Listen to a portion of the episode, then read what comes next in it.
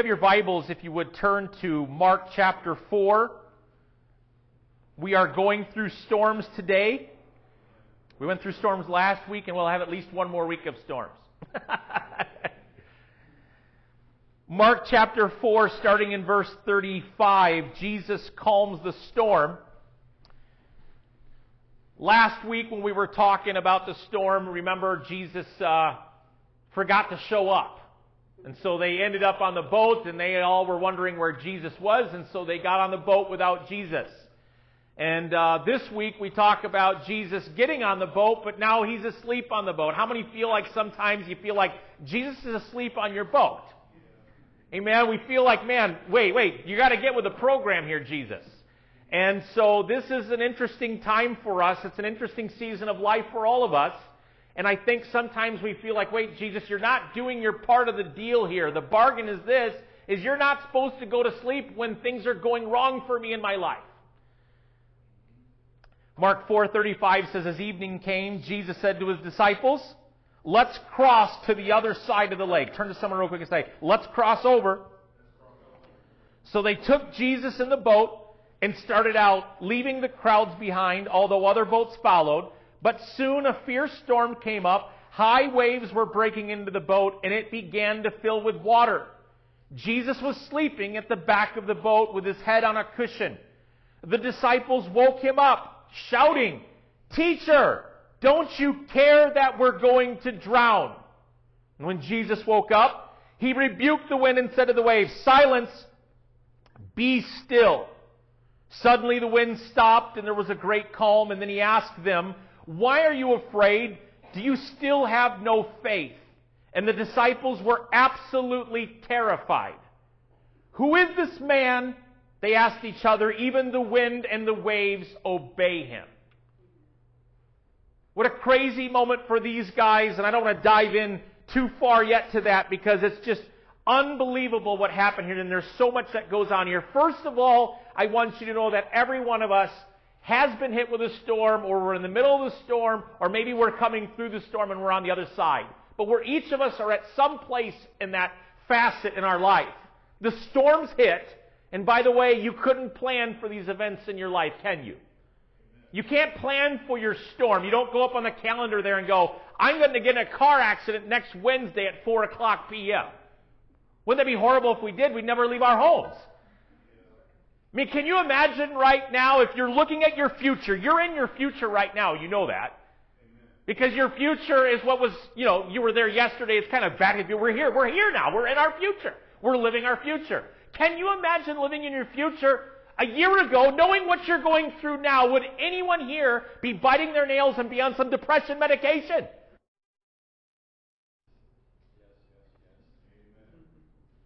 But you're in your future. You're alive, and you're going through. Amen.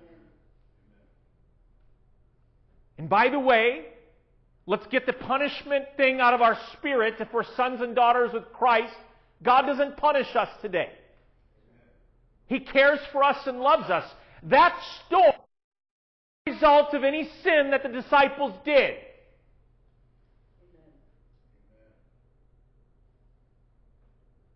They couldn't have planned for it. They couldn't have planned for the event. They didn't do anything wrong. If I would have been the disciple in that moment, I'm like, wait, well, Jesus didn't get on the boat with me now. Now we have the guaranteed seal. Our boat is blessed because Jesus is with it, with us. So that means we're not going to have any storms. How many have been there in your faith before? You think, man, I've got Jesus, and now I'm not going to have any problems. But see, that's not guaranteed either. And so when we grab onto Christ, we think that God is, quote, going to fix things. And things don't get fixed. Patrick and Ruth Schwenk write this, "But if not for the storm, they would never discover the goodness and the power and the faithfulness of God who was with them. Without fear, they would never know faith, and without hurt, they would never know hope." And so when Christ comes into our life and does things, He brings us to and through places that we don't like to go to, to demonstrate Himself strong in the middle of our circumstances, Turn real quick to Psalm eighty-eight, verse six. If you have your Bible, Psalm eighty-eight. Psalm is right in the middle of your Bible. By the way, if you have a hard time reading your Bible sometimes, which I understand that, I would challenge you to grab a psalm a day and start there. If maybe you're having a hard time, maybe focusing on God and you don't know where to go, don't know where to turn, turn to the psalm. Pick up a psalm if you're busy. Just pick it up. Start at Psalm one and then read through the psalm every day. Just pick a psalm up. Young person, I challenge you. Pick the Bible up and say, I don't understand the Leviticus. I don't understand this and all this stuff. Then pick up a psalm and grab hold of it and see how faithful God is. And also see how real people are. Because you have real people in here who are wondering, God, where are you? What's going on? Psalm eighty-eight six writes this, You have thrown me into the lowest pit and to the darkest depths. Jesus, why am I here? Anybody ever asked that to God before? Why am I here? You threw me in this pit. Jonathan Martin writes this, The ultimate terror that comes in a shipwreck does not come from the depths in the form of a monster, or even in the waves that threaten to overtake you, but in the loss of control. To watch the boards give way beneath your feet, the moment just before you know you're going overboard. Nothing could ever be more terrifying than that. You are not at this point exactly making a decision to let go. You are feeling the world that you've known and loved ripped from your hands. The wind and the sea are not gentle but violent. And what happens at first is not just an unclenching of your hands, it's a tearing and ripping, and you feel the tear right at the center of you. The veil that protected you from yourself, from the elements outside, torn from the top to the bottom. Isn't it crazy? It's not just the wind and the waves and the storm. We've all been there. Isn't it nice when you have the storm going on and you've got a roof over your head and you're like, man, I'm glad I'm not out in the middle of this stuff. Has anybody ever been caught in a storm? I think at the men's campout, we plan to get caught in a storm every year. We plan the camping trip, and then that's the week that it's the worst storm of the year, and we're in a storm. And Jim found himself up to his waist in a bunk in the water. He was swimming one morning. He woke up at the men's campout. That was good times. We will never forget that. But Jim survived. Let's give it up for Jim. We get into that situation and we realize that we have absolutely no control. How many like to control your situation? We are all control freaks, aren't we? And when we feel like we're losing control, it's not hearing the thunderstorm, it's not seeing the big waves, it's the fact that there is nothing I could do about it. And so that's why we really are on the wrong page when we start to figure out, well, why did the storm happen? And we peel with this, and we pull this, and we pull that, and we start grasping at straws to gain control back. I want to have control. I want an answer. But see, life isn't necessarily about finding all the answers to your problem. It is finding Christ in the middle of your problem. Don't ever forget in the middle of your lack of control that Jesus declared to his disciples, let's go to the other side. He said it right there. He made a statement. Jesus knew with all of his authority that he had been given and who he was. Jesus was God with us. Emmanuel, God with us. God in the flesh is standing on the shore and he is saying, gentlemen, let's get to the other side. We are going to have to get resolute in our faith and realize that no matter how out of control we feel our circumstances are, that to the other side. It is never the end. We are eternal beings. We leave this earth. Thank God we go to heaven. Amen. We leave this place and we say, by golly, I have won the race. I have finished it. We move on. Don't ever forget the statement Christ makes, let's go to the other side. And don't you ever forget that God is moving in the middle of your chaos. See, in the middle of our chaos right now for our generation, it's this. COVID. It's the economy. It's whatever you want it to be. In Genesis one, one and two, it gives us a really big picture of God. Do you remember in Genesis, back at the time of creation, the earth was in chaos, and it says the earth was formless and without void, and the Holy Spirit was brooding. Chaotic state it was in. The Holy Spirit was not sitting back going, oh no, what do I do? Jesus, what do you... What do you? I mean, it's chaotic. How are we going to fix this? It said that the Holy Spirit was moving over top of the chaos.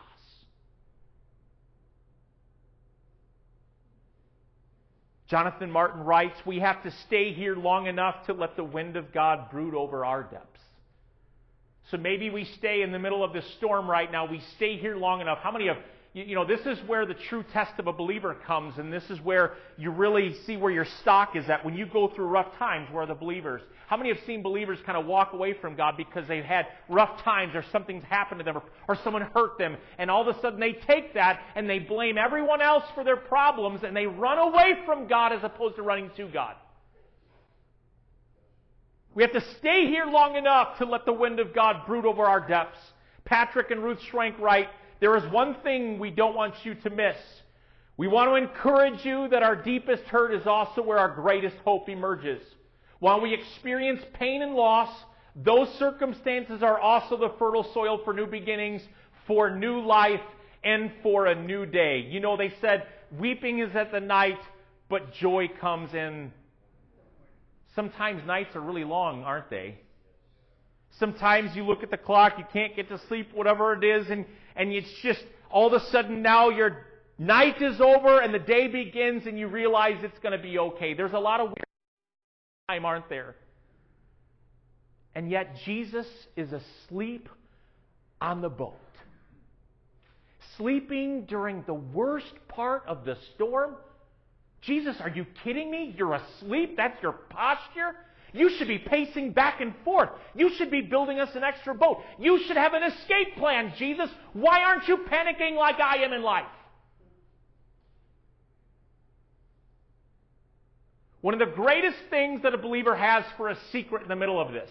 Do you know the verse that says, we have peace that passes all understanding? When life doesn't make sense, the believer has this beautiful thing, this beautiful option, and it is for peace, and it is for rest in the middle of it. That's how come we don't panic like the world panics.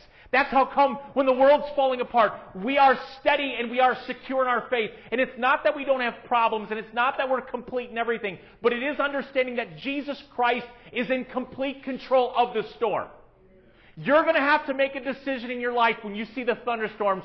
Who's in charge of the thunderstorm? I can tell you this right now, the thunderstorm hitting you, the devil's not in charge of that. He didn't create it. He didn't make it. He doesn't dictate when the sun comes up. He doesn't tell where the moon to go. He doesn't do this. Wait, you might be saying, rest during a storm? Absolutely rest. One of the greatest things you and I need right now for our minds is rest. Amen. Isaiah twenty-six three says, "You will keep in perfect peace all who trust in you."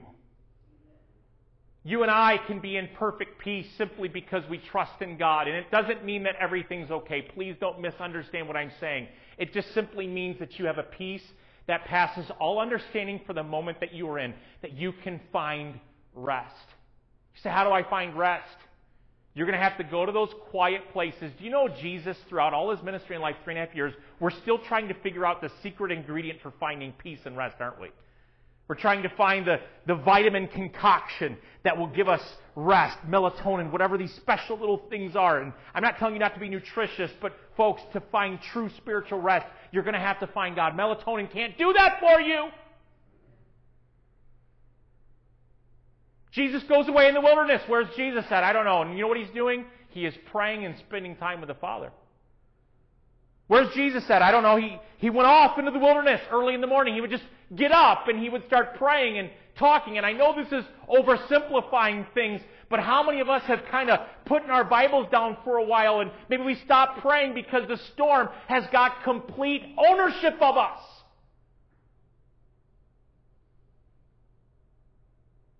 Or maybe have you ever been in that place? Has you, isn't it hard to turn our brains off?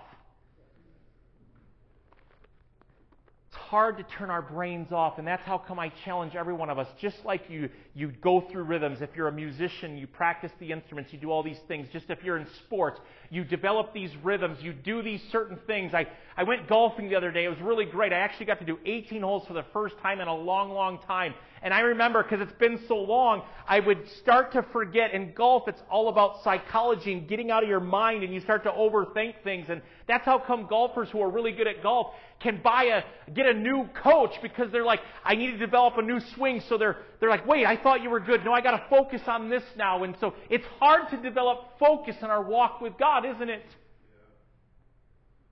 And so we get into our own heads. And it's almost like, and this is why the Bible's so beautiful, meditate on the Word of God. You know, New Age people have stole meditation from us, the people of God. And the New Age gurus will teach you to get you to be the center of who you are. And we don't center ourselves on ourselves, we center ourselves on God. And we focus on His words, what they mean. How many of you have sat down and maybe you start reading? And you're just reading through because that's what you're supposed to do. And you put the Bible down and you don't even know what you just read. Let me give you a little tip. Stop reading so much. So as opposed to getting through your chapter that you feel like you need to get done with, why don't you ask yourself, what did I just read? What did I just focus on? There's been times where I'm like, I've got to stop. I'm not even focusing on that stuff right now. I just need to focus on a word of Scripture. I need to get a word from the Lord. And maybe I get back to, God, you commanded that I'm going to make it to the other side. I'm going to get through this. Jonathan Martin writes this, when the violent wind blows over us, we can decide if we are willing to bend or to adapt or let the wind break us utterly. You know, you notice the trees out there, and they, they blow with the wind, right? If, can you imagine if trees just sat there? They're actually built in such a way where they can take on the wind, like palm trees. I've never understood palm trees. These palm trees and these hurricane places, like, how can that palm tree withstand these kind of winds? It's unbelievable. But they adapt and they move with it. Folks, when pain and problem comes, as opposed to being so stubborn in your ways, maybe God pushes you into something else and you start to adapt with the problem as opposed to blaming everything else for the problem. Adapt! In our business, we've had to adapt, and we've made it. And we'll continue to make it. Our business will be there next week, and the week after, and the week after, and the week after, and the next problem. Because the business has to move with the challenges it faces. In our church, we adapt and we grow. And do you know why churches fall apart? It's because churches don't know how to adapt. If you think a sign on the front door of this building and a cool sermon is going to get people to this church, you've got a really bad plan of attack, folks. Do you know what's going to get people really excited about Christ? You. You. Your spirit. Your friendship. Your willingness to be there for your neighbor because you've adapted to the problems that they face even. So often pain and offense and unforgiveness. Anybody ever had pain, offense, or unforgiveness? How about sickness and problems? And we start to blame God and hate life mindset. That's not going to work for you. And if you've got any kind of thing going on, an offense or a pain or a, a mindset or unforgiveness, you're going to have to learn to adapt, and you're going to have to learn to go like this in life. Everybody, let's do this really quick. Go back and forth in your chair.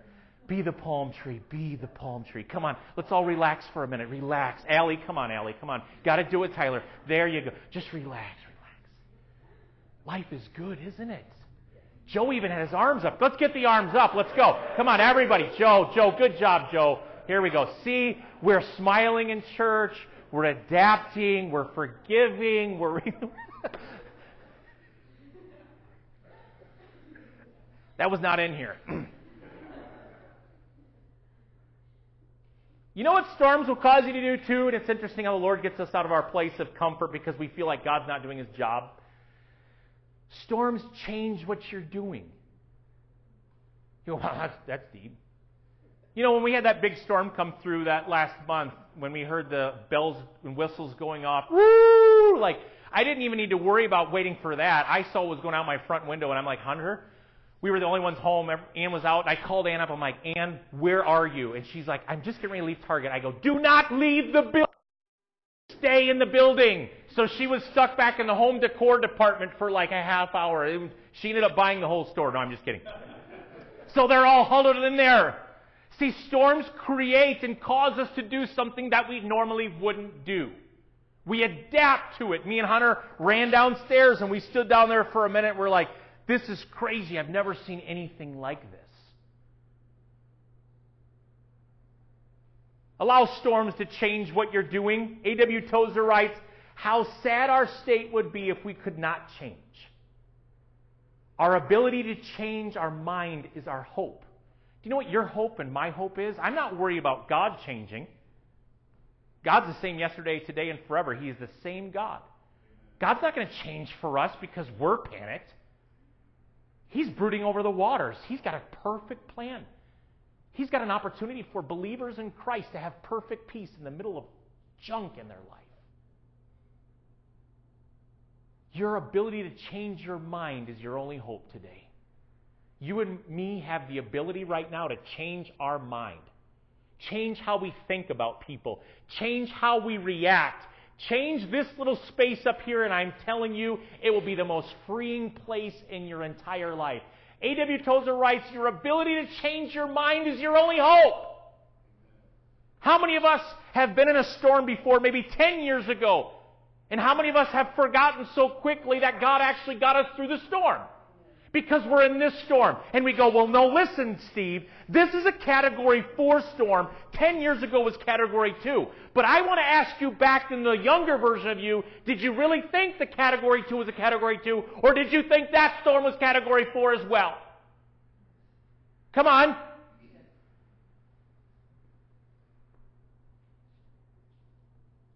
So we changed our mind. We change how we think. We adapt. Don't, you don't have to stay in this mindset about your circumstances right now. You don't have to. No one is forcing you to think the way you're thinking about your present situation and the people around you.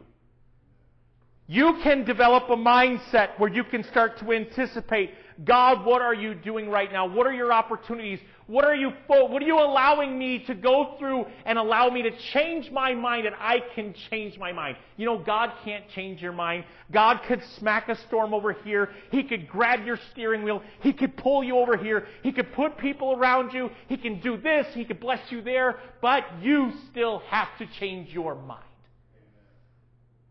The greatest atheist in the world who says there is no God. You can display all of the wonder and all of the things happening. You can talk to someone else. There's no more miracles. God's not doing anything. You can display all these things and they would still have the yes but in their head. Change your mind. Turn to someone we're going to say, start changing your mind. If you don't start changing your mind in this storm, do you think the next storm you'll go through will be any different where you're at?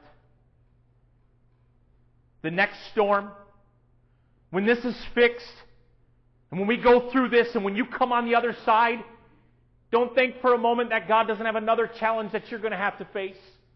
And you're going to have to change your mind. That's your only hope. In the middle of your storm, change your mind. Scott Sauls writes, it's, a, it's essential to position ourselves to regularly receive critique from those around us, especially those who know us best. Our character must matter to us more than our reputation. See, when God starts to move in our life and starts to break things out, how many of you know that you, the, the people around you that love you most, care most about you and see the things going on, open your life to the critique and the possibility that we can change the things that we're going through and what we're, what, what's going on in our own hearts. By the way, the roaring seas in your life will cause you to change your mind in what you were confident in before. How many were confident about certain things and all of a sudden we got hit in March and now you're not so confident about those things? Maybe it's the stock market we were so confident in, money. Maybe it was our job. We like, I got the perfect job, and the perfect job didn't wake up and work out the way we wanted it to. The roaring seas will cause you to change your mind on what you were confident in before. By the way, maybe the storms in our life right now are doing exactly what they're intended to be and do, and that's to break us down. We thought that other people should be broken down, and God's breaking us down.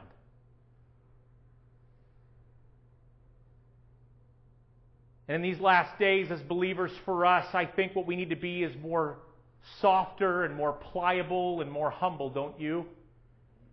Scott Sauls writes this, and if Christians don't take the first step to humble ourselves and become less testy and less defensive and less easily offended and less vindictive when we experience milder forms of opposition and criticism than the global norms, who will? Folks, if we're not going to be the ones that are less testier and less offended, aren't you tired of just being offended all the time? We're offended over so many things. People make statements that don't line up with our theological views, and they don't line up with how our moral views are and all these kind of things, and we get so bent out of shape. And I've highlighted it over and over again. Social media just highlights these things, and we bake it and we cook it, and we are so offended as the people of God, and we should live less offended than everyone else. We should be more humble than everyone else. We should become less testy. Turn to someone and say, are you testy right now? Less vindictive. Easily offended. Folks, who cares if people don't line up with all your politics? Who cares? You know, I'm sure you and I could sit down for about an hour, and after about an hour, there might be things about me that I agree with that you don't, right? You know, even in churches, churches get so segmented, and we think that this church does this better and that better. And I was hearing one writer was talking about, I think it was Spurgeon, who said about apple pie, and he said, the church is kind of like an apple pie, and each piece of the pie that his mom used to make is arguing that they're the better piece of pie.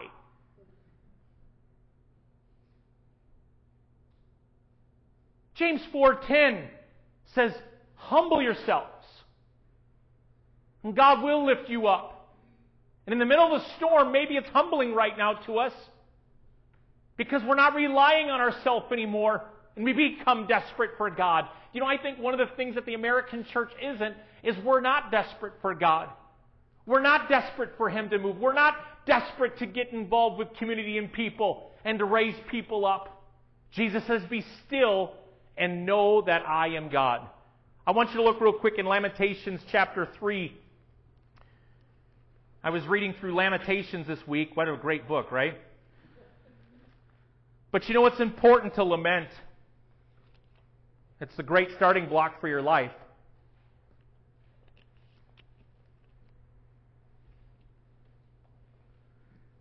Lamentations Chapter three, twenty-one through twenty-six is a really hope-filled chapter. When you're going through your storm, you're going to have to start developing some really, really, really good self. Listening to all the voices that come in your head. I've said this before, but every voice that comes in your head is not from God. Every suggestion that you have is not this brilliant thought. Sometimes it's just stinking thinking. The writer says this in Lamentations three, twenty-one through twenty-six, yet, well, let's back it up to twenty and see what it says. I will never forget this awful time as I grieve over my loss. Let's start there. I will never forget this awful time. Anybody feel like that? Yet, I still dare to hope when I remember this, the faithful love of the Lord never ends. His mercy never ceases. Great is His faithfulness. His mercies begin afresh each morning.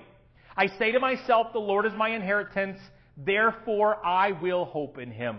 The Lord is good to those who depend on Him, to those who search for Him. So it is good to wait quietly for salvation from the Lord, and it is good for people to submit to it at an early age to the yoke of his discipline. Yet I will never forget the enduring faithfulness of God. Yet I will never forget. He says in one breath, I will never forget this pain I'm going through. And then he charges right in to, yet I will never forget this. And this is much more important in my life, is that God loves, he is faithful, his mercies are new every day. If you screwed up this whole last week and messed up, you're a horrible person. I want you to know today, today's a new day. Today is your opportunity. Don't gloat over things. Don't just sit over things. Don't, don't, don't lose it. You have mercy right now given to you, an opportunity and an advantage today. Remind yourself in the middle of your storm who God is right now. Mark four, let's turn back there and we're going to wrap this up. See what Jesus does. He comes into action.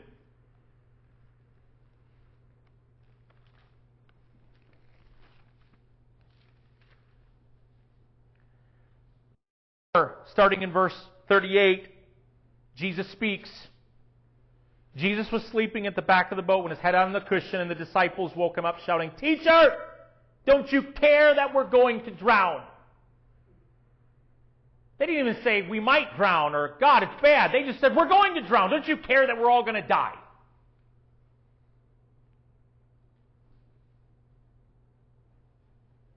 The question of faith is not whether Jesus can save us today, it's whether he cares enough to consider it. God is able to fix everything right now in three seconds. So the issue isn't whether God is powerful enough for you. The issue is, do you think God cares enough about you? And I want to tell you that God cares about you. He cares about your success. He cares about your problems. He cares about your failures. He cares about your weaknesses. He cares about what you're going through. He cares about what happened over here in school. He cares about what happened at home with your parents. He cares about it all. And for us to come into a situation and we see Jesus' rebuttal to this, Jesus gets done. He gets up out of the boat and he said, "Be quiet. Be quiet! Storm, stop!" He didn't even pause. He responded the moment they cried out to him.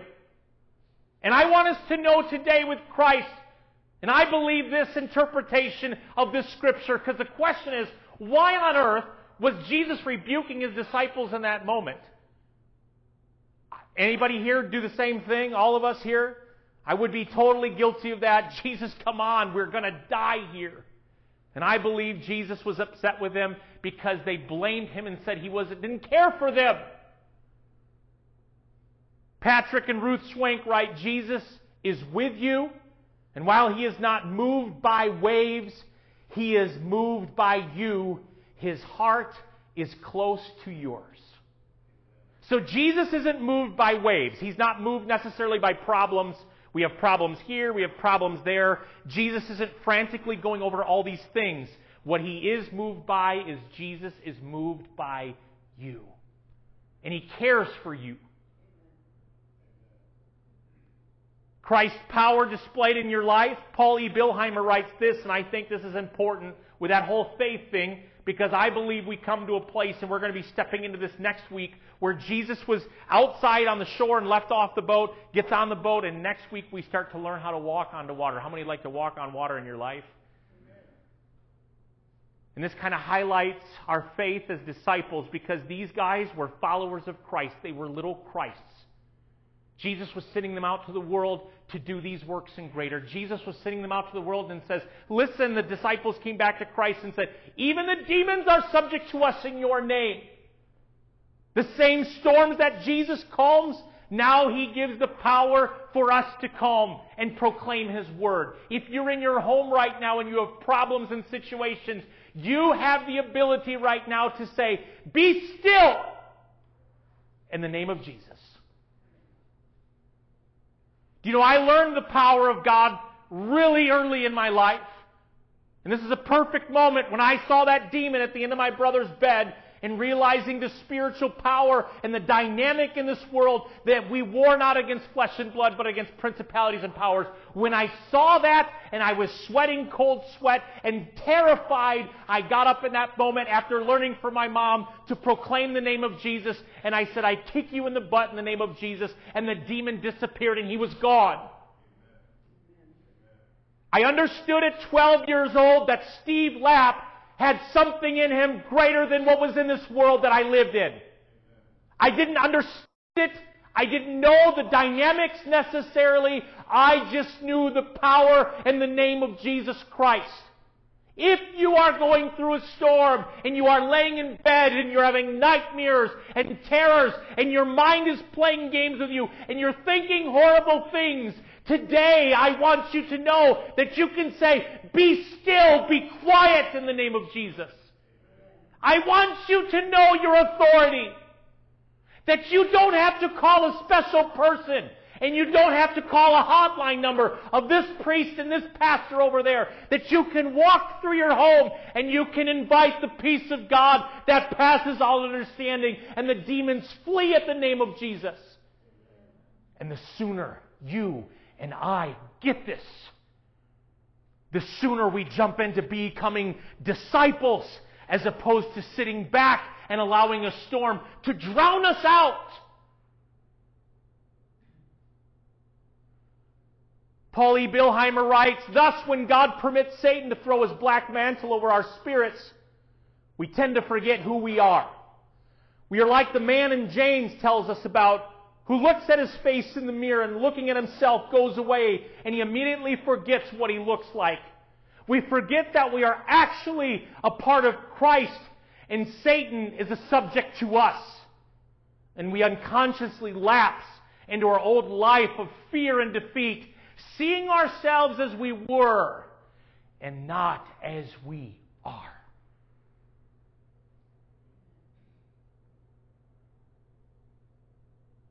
Sandra, if you want to come up here and start playing. Young person, I want you to know today that you don't ever forget how much God loves you and cares for you. And the very hairs of your head are numbered. You are His treasured possession. You are part of Christ. In fact, the Bible says wherever you are at, you are His ambassador. And the same storms that He rebuked, they're the same storms that He rebukes in your life. I love what Jesus said. He didn't have a big dialogue, did He? He didn't talk to the storm. He didn't talk to the devil for four hours.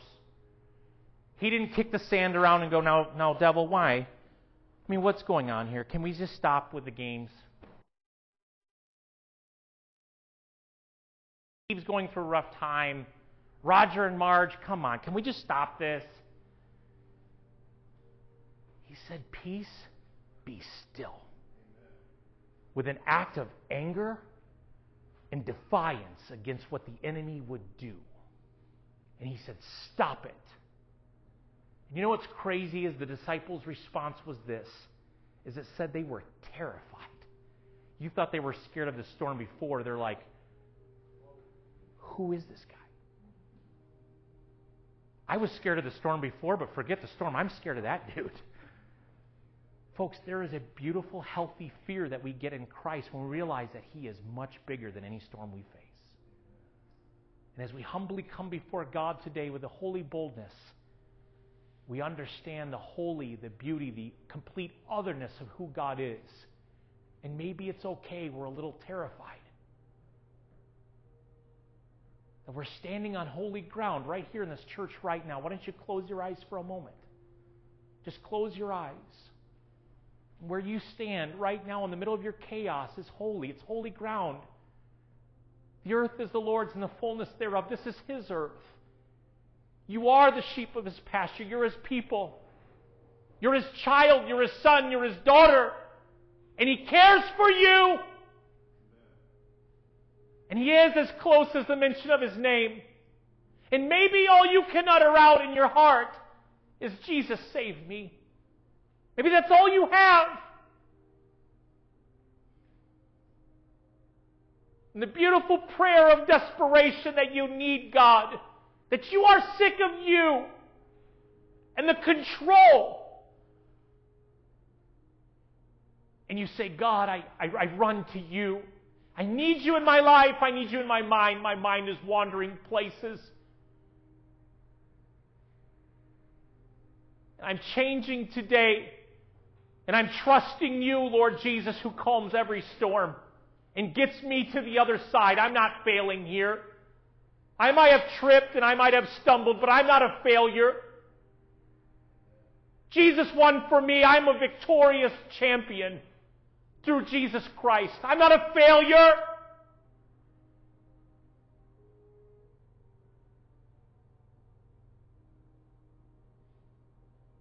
So what? You messed up. So what? So what? You're in a storm. So what?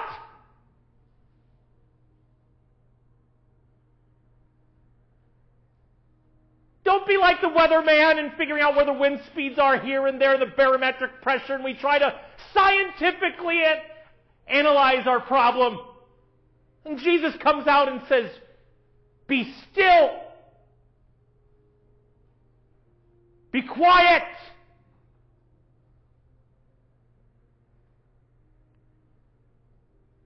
Today, maybe you've been wandering, you've been lost at sea. You're there. Doesn't matter how you got there. You're there. It doesn't matter. You need Christ. And today you don't know Christ as your Lord and Savior. You might have known church. You might have known the politics of church. You might know what to say when some person asks you about this stuff. But your relationship with Christ is not there. And God's asking you to call out to Him. And He will show you great and mighty things that you don't know about. And you might be a little terrified of where He takes you. But you'll know this God is not like anything else I've ever seen. And the security I have for Him outweighs everything that I thought I had. And the places that He's taking me to, as dark and as crazy as they may be, He is taking me to special places now in my life. And God's going to show me things that I've never seen before. And He is a great God I can put my trust in. And today I'm asking you to put your trust in Him. Don't put your trust in anything else.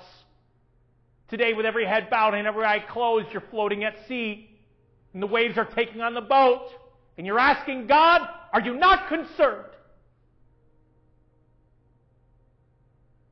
Today, you give up, and you rest, and understand the power of your Savior. We serve a strong and mighty God. We don't serve a wimpy Jesus. We don't serve an effeminate Jesus who barely can get a word out. We serve a Christ who commands the waves. The Anointed One.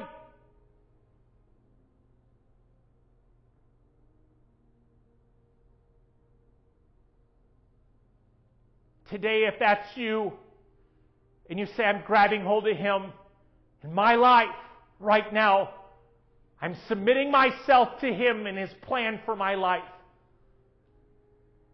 Today you might have thought that He's asleep on the boat because He doesn't care. But He is the God of chaos. He is over top of it. He moves in and through it, using everything for your good. Today, would you raise your hand if that's you and God's calling you out? I want to pray with you today if that's you. Thank you. Thank you. Thank you. Anyone else? Thank you.